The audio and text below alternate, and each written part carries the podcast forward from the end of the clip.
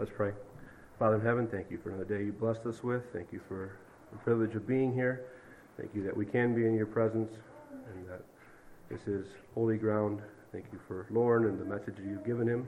Open our hearts to what you have through him. Can receive it. We ask your blessing on the service and ask this in Jesus' name. Amen. Be seated.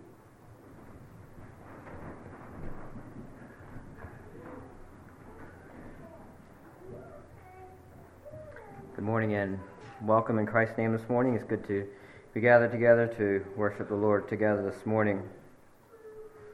For a message this morning, I've chosen to look at one of the parables that Jesus shared in his ministry here on this earth. You know, as, as Jesus was here on earth, he shared a lot of um, lessons through parables. You know, being Jesus being part of the Godhead, he understood um, effective, effective teaching methods. And I think one of the ways that we learn well is when we have illustrations and life lessons that we can relate to. Um, the parable that I want to share with you today is, you know, foundational to our walk with the Lord and understanding of His words and teaching. As Jesus said to His disciples in Mark 4:13, this is in the ESV version, and He said unto them, Do you not understand this parable? how then will you understand the parables? So he's saying if you don't understand this one, the other ones will be challenging as well. The parable I'm referring to is the parable of the sower, and that is from Matthew 13. But before we get into the scripture reading, I just want to think about this passage a little bit and the setting that Jesus possibly found himself here. You know, we're familiar with lakes and the steep hillsides around, around these lakes here. And if we can imagine maybe being at a Bible study at a cottage along one of our lakes, and it gets so crowded and so so many people there that nobody, you know, we can't fit in the cottage anymore. So Jesus grabs a boat that's sitting along the shore and he pushes out a little bit so he can he can speak to the crowd better. And I've been along the lakes on evenings and you can hear a sound from a long way, so I can I can only imagine Jesus being there, sitting, sitting in a boat and, you know, preaching to these people as he's sitting there on the, the lake shore.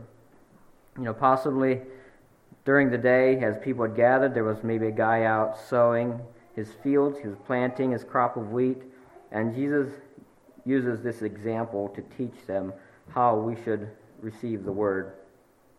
It might be a little difficult for us to imagine exactly how this farmer was sowing his seed. You know, we're living in an age where we have um, technology that is pretty amazing when it comes to farming. We don't normally scatter our seed, you know, in places that we don't think it's going to grow. We do there's a lot of work to prepare the soil to receive that seed.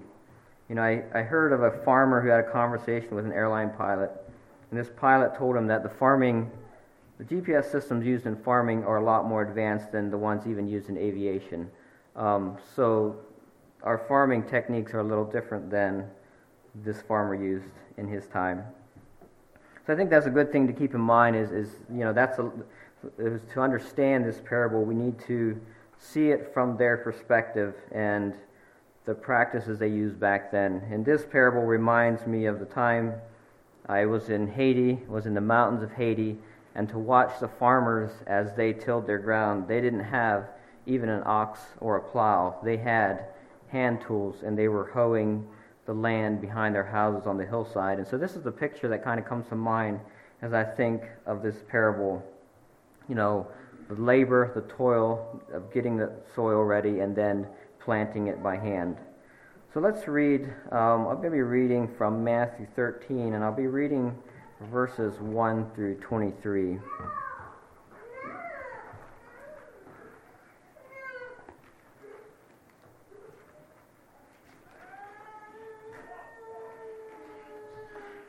Matthew 13, starting at verse 1.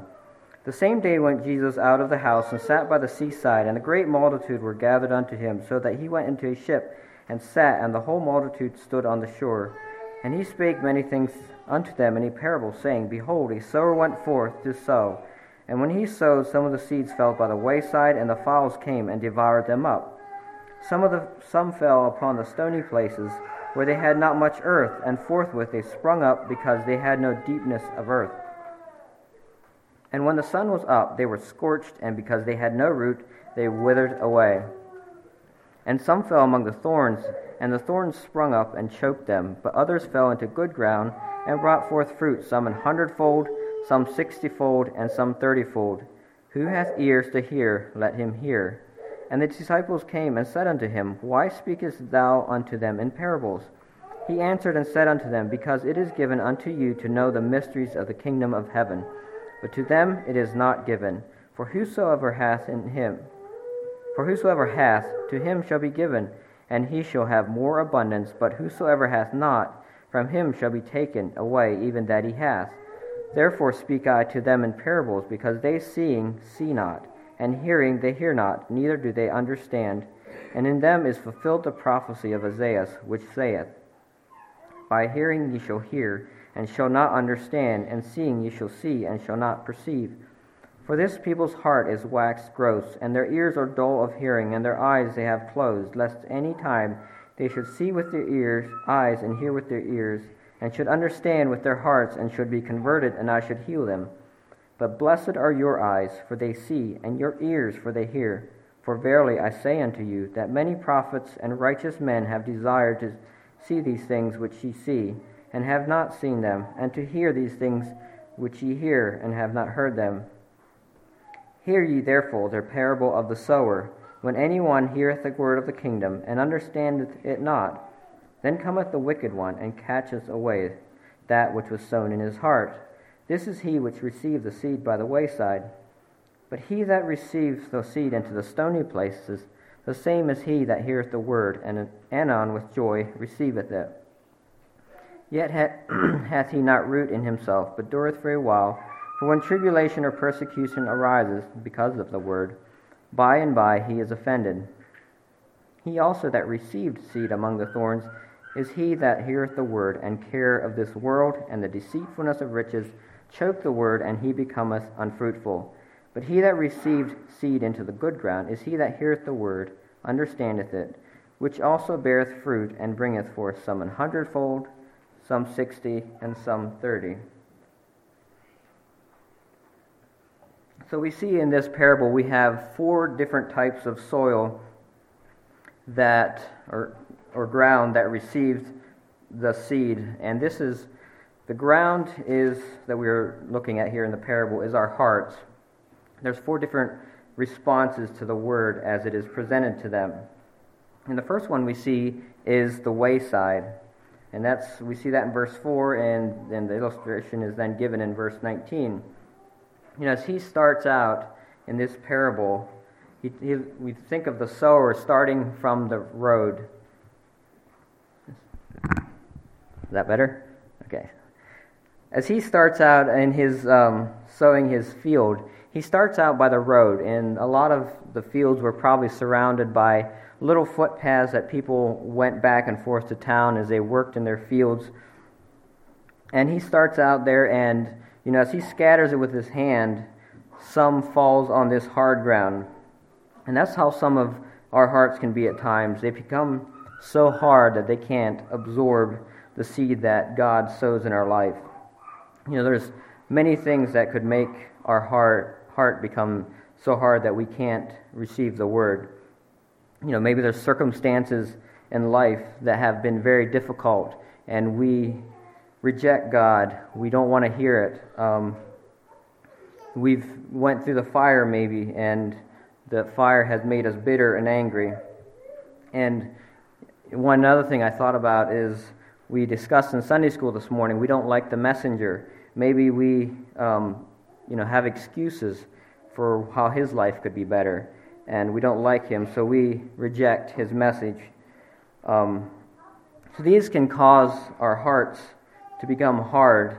And there's a few other attributes I'd like to look at as well on the wayside. Maybe it's that we're just indifferent. We're being medi- mediocre Chris- Christians. We're not taking the care to understand God's Word. We're careless. We lack the care for things of God or of others. And one thing that I thought was really interesting here is um, it says that he understood not. You know, there's a lack of understanding of God's word. You know, the word of God has a hard time being effective in our life if we don't understand the meaning or the context behind it. You know, scripture sometimes, you know, can seem difficult to understand, but if we're diligent and have an open heart, God will reveal his will to us. So we need to be careful that we don't find ourselves um, here in like the hardened ground. As verse 12 of this chapter says, God will affirm our choice if that's what we choose to be. If we choose to have a hard heart, God will give us even less of His word. But for those who seek and love Him, He will give them more. But for those who are hardened, they will understand His word even less. So the second one is the stony ground. And when I think of the stony ground, I think of the area Alicia grew up in.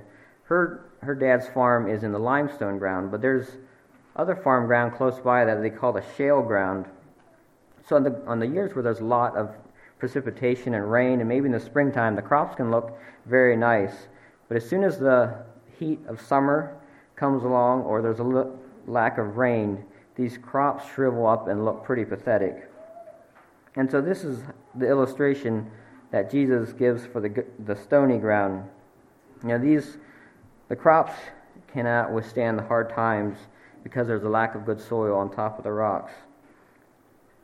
And this is how our heart responds to God's word if we are the stony ground.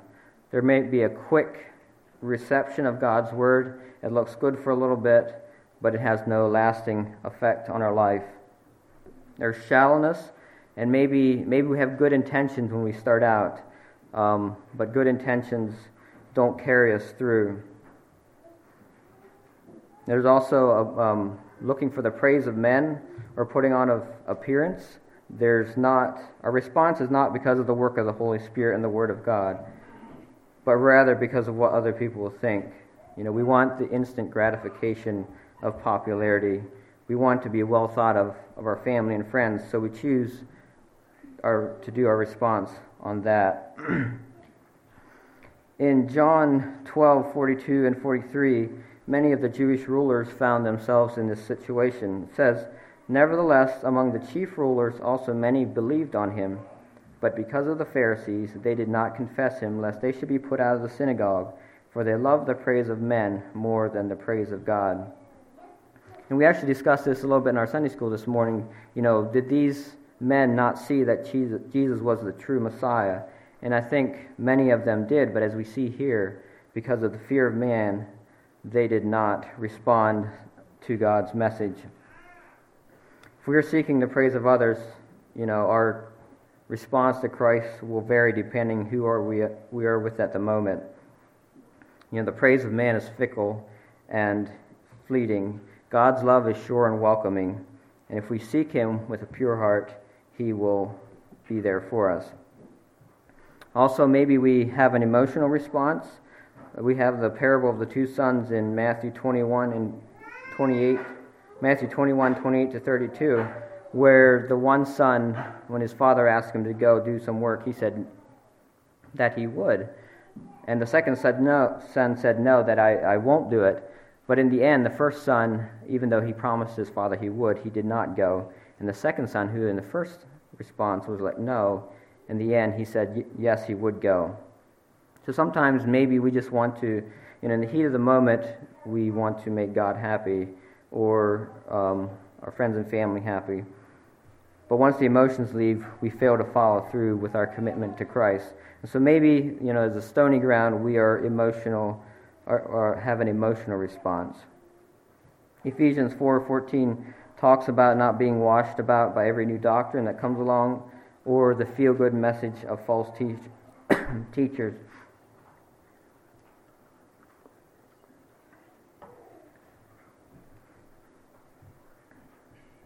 Um, verse 13 of that chapter gives us a few keys to avoid this. You know, we as believers are to be unified in faith and have the knowledge of Jesus Christ. So there again, we need to have an understanding and a knowledge of Jesus and his words. The third one is the thorns.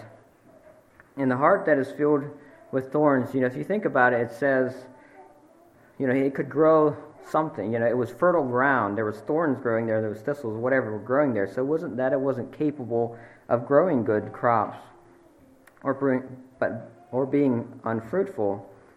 But unfortunately, this heart was too distracted by earthly things to be mindful of the heavenly things. And I think sometimes maybe this is one of the easier traps for a believer to fall into. Um, this is not necessarily choosing to deliberately walk away from God, but we've become distracted from God. It's not that these things are maybe wrong in themselves, but we allow them to crowd out the things of God. And I, I believe this person actually received the word well. It tar- took root, it started growing. This person had a good relationship with God. He was looking very well and looked like he was going to be fruitful. But alongside the good seed, there were some other things that were starting to grow. And maybe in our Christian life, we can, maybe we see a few weeds, maybe we see a few thorns. We think, oh, it doesn't matter that much. And you know, it's like your garden. One day, it feels like one day you look at it and it looks pretty clean. The next day you come back um, and it's choked with weeds. And that's how our Christian life can become if we get careless and do not take care to get rid ourselves of those things. And choking gives us the idea of the life being cut off. You know, the life slowly squeezed out. So I don't think this is something that happens overnight, but it's a progression over many years, maybe. It's a slow process that we don't even notice. And it says, and one, th- I'd like to look at two things why this ground became unfruitful. And that's an, an interesting thing I'd like you to think about. It says it became unfruitful. So it gives the idea that it was fruitful at one point. So the two things listed there that cause this heart to become unfruitful is the cares of the world and the deceitfulness of riches. For a few verses about the cares of this world, I would like to look at John 1 2 15 through 17.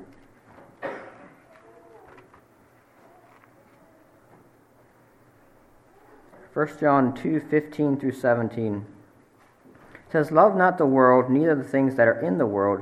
If any man love the world, the love of the Father is not in him. For all that is in the world, the lust of the eye, the lust of the, the lust of the flesh, the lust of the eye, and the pride of life, is not of the Father, but is of the world. And the world passes away, and the lust thereof, but he that doeth the will of God abideth forever. So this, this heart became too crowded with worldliness for the Word of God to take root and become fruitful. And as these verses show us, we can't love God and the world at the same time. We cannot love, we cannot serve two masters. And so, like, we may ask, what is the what is the world? And verse verse 16 there gives us a few few things that we can look at. It says, the lust of the flesh. It's those things that maybe the luxuries of life, the things that pleases our flesh. The lust of the eye could be those things that, the, maybe the beautiful things, the fancy things, um, coveting things that we can't have. And then the pride of life, you know, the status of trying to be someone, impressing other people, wanting positions of power and prestige. And I've I heard, a, you know, sometimes we can try to put things in a box and say this is worldly or that's worldly, and I don't think it's that easy. You know, one thing could be worldly for me, that's not worldly for someone else. You know, I was thinking about like, you know, for John, like a hornbeck canoe made out of Kevlar probably to him wouldn't be worldly. You know, he doesn't even know what it is. Well, to me, like if if one of you guys showed up with that, I'd be pretty impressed. You know, and so that could be in my heart could be something that's worldly. Something as simple as that could become a source of pride and distract me from God.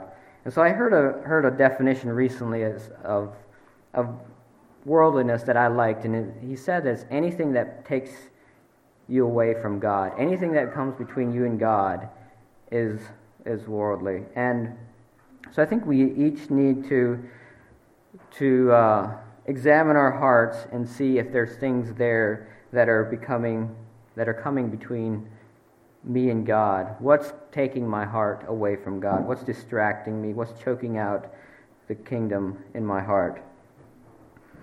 And Colossians 3 2 is a good reminder for, for us. It says, Set your affection on things above, not on things of the earth.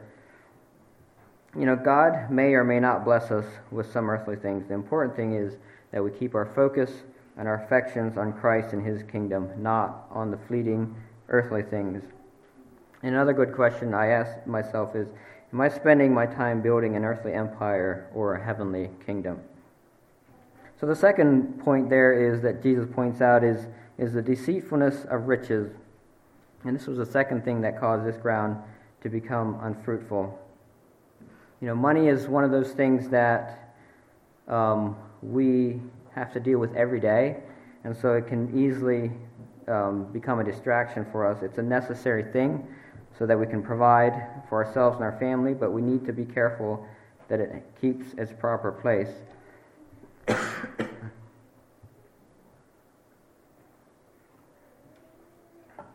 As we think of the word deceitful, deceitful has the meaning of a false impression. And so money can give us a false impression of social status, of security, um, of satisfaction, happiness, or many other things. But in reality, only God can fill those places in our lives. and so maybe we could ask the question what is God's standard on what is enough? In 1 Timothy, 1 Timothy 6 6 through 11, he tells us, But godliness with contentment is great gain. For we brought nothing into this world, and it is certain we will carry nothing out. And having food and raiment, let us therewith be content. But they that will be rich fall into temptation and a snare, and many foolish and hurtful lusts, which drown men in destruction and perdition. For the love of money is the root of all evil, which while some have coveted after, they have erred from the faith, and pierced themselves through with many sorrows. But thou, O man of God, flee these things and follow after righteousness, godliness, faith, love, patience, and meekness.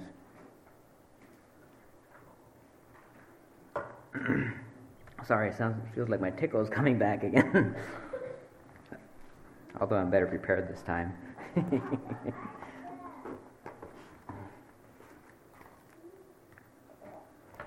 so in these verses we can see what God truly values. We can see what He wants us to be spending our time and energy pursuing.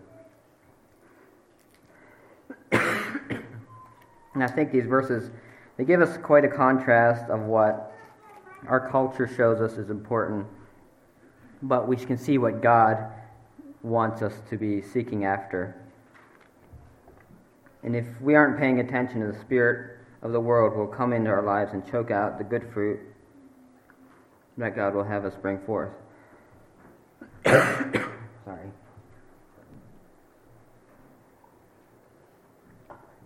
So then the last and fourth example we have in this parable is the example of the good and fruitful ground. Jesus shows us what our hearts should be like.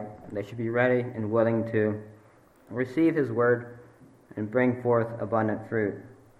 You know, if we consider the sweat and toil that it takes sorry, to prepare the ground in the day that Jesus, you know, was giving this illustration, I think we can appreciate the diligence that it takes to keep our heart ready to receive the Word of God. As God told the nation of Israel in Hosea 10:12, says, "Break up your fallow ground, for it is time to seek the Lord till He comes and rain righteousness upon you." And to have our hearts ready to receive the Word, we need to break up the hard spots in our life. We need to dig out the rocks so that we don't have shallow ground and we need to rid ourselves of the thorns and thistles that smother out the Word of God. Notice um, it says that we'll bring forth 30, 60, and 100. There will be an abundant fruit that will come forth out of a ground that is ready to receive God's Word. You know, it's important that we receive it not only for our own lives, but as we are fruitful, that fruit will spill over and it will Bless those who are around us, our families, our church, our work associates, and community will know that if we are bearing the fruit of Christ, and they will know if we are committed to living out the message of Christ or if our focus is el- elsewhere. So I just want to look briefly at a few fruits of good ground. And obviously, one of the first passages that comes to mind is Galatians 5 22 and 23 says, But the fruits of the Spirit are love, joy, peace, long suffering, gentleness, goodness, meekness, temperance. Against such there is no law. Here are some of the fruits that a good ground will bring forth. Those are the fruits of a ready heart. Another one is a life of service. Soon after Jesus gave the disciples the, po- the powerful example of servanthood by washing his disciples' feet, he tells them, By this shall all men know that you are my disciples if you have love one for another. This is the thing that will define if you are a true disciple of God, is if you love your brethren and if you love each other. This will be an indicator to all men, to our fellow brothers and sisters in Christ, to our friends, our neighbors, to our community, that we are believers in Jesus. James 127 says, Pure religion and undefiled before God and the Father is this to keep to visit the fatherless and the widows in their affliction and to keep himself unspotted from the world. So I think it's vital that we have a heart of compassion when we see needs, when we see those that have hard times in their life, that we have compassion, we reach out to them and care for them. And also says in the end of the verse it says, Keep ourselves unspotted from the world. We are to be in the world and not of it. As disciples of Christ, we are to show the world a better way. so, to wrap this up, I just want to share a few things that I think can help prepare our heart to receive God's Word. And the point number one is study the Word of God. Psalms 1, 2, and 3 says, But his delight is in the law of the Lord, and his law doth he meditate day and night. And he shall be like a tree planted by the rivers of water that bringeth forth his fruit in his season.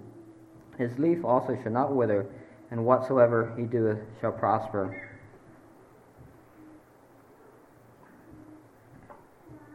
So, my question I would present to us today is what is on your mind as we go about our day? What is your meditation as you lie down to sleep? Can we echo the words of these verses? Are we delighting in God's Word? You know, it's vital that we fill our hearts and minds with Scripture. Because if you notice the differences between these, a lot of these grounds, will be the word understanding is in there. The difference between the hard ground and the good ground was the lack of understanding. The good ground understood the word as it was presented.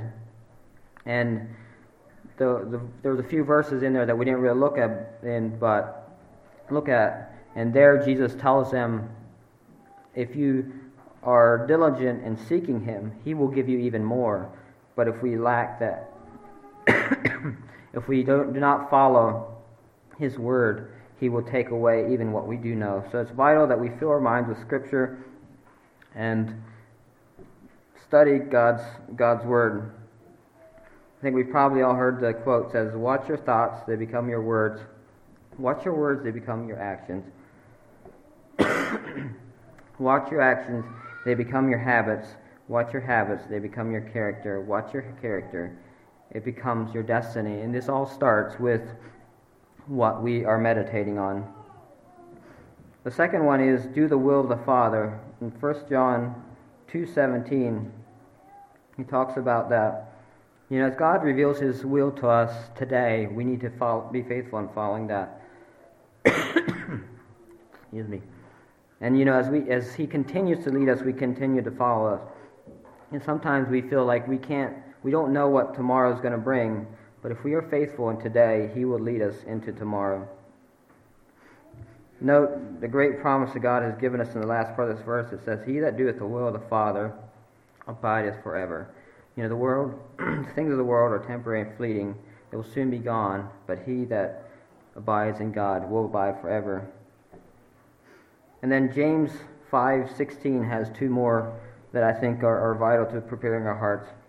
It says, Confess your faults one to another, and pray one for another that you may be healed.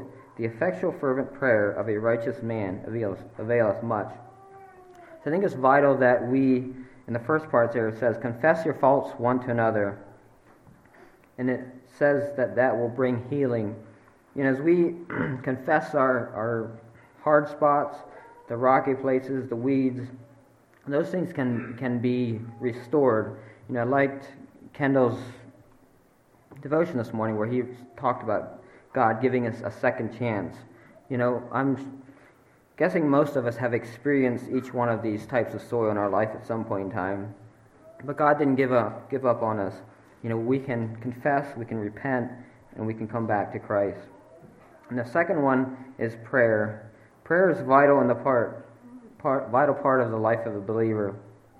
That's what empowers the believer. It's your connection to the Father. And in James 1 5, it says, If any of you lack wisdom, let him ask of God, who giveth to all men liberally and upbraideth not, and it shall be given unto him. You know, as we face situations in life, we need to ask God for wisdom, and He will gladly do that for us.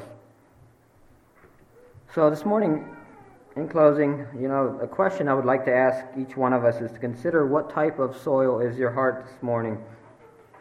You know, for myself, as I studied these types of ground and how it received the word, you know, definitely stepped on my toes. And I feel like, you know, there's been times in my life where I've probably experienced each one of them. I think the biggest lesson for me was, you know, I need to have my heart ready at all times to receive the word.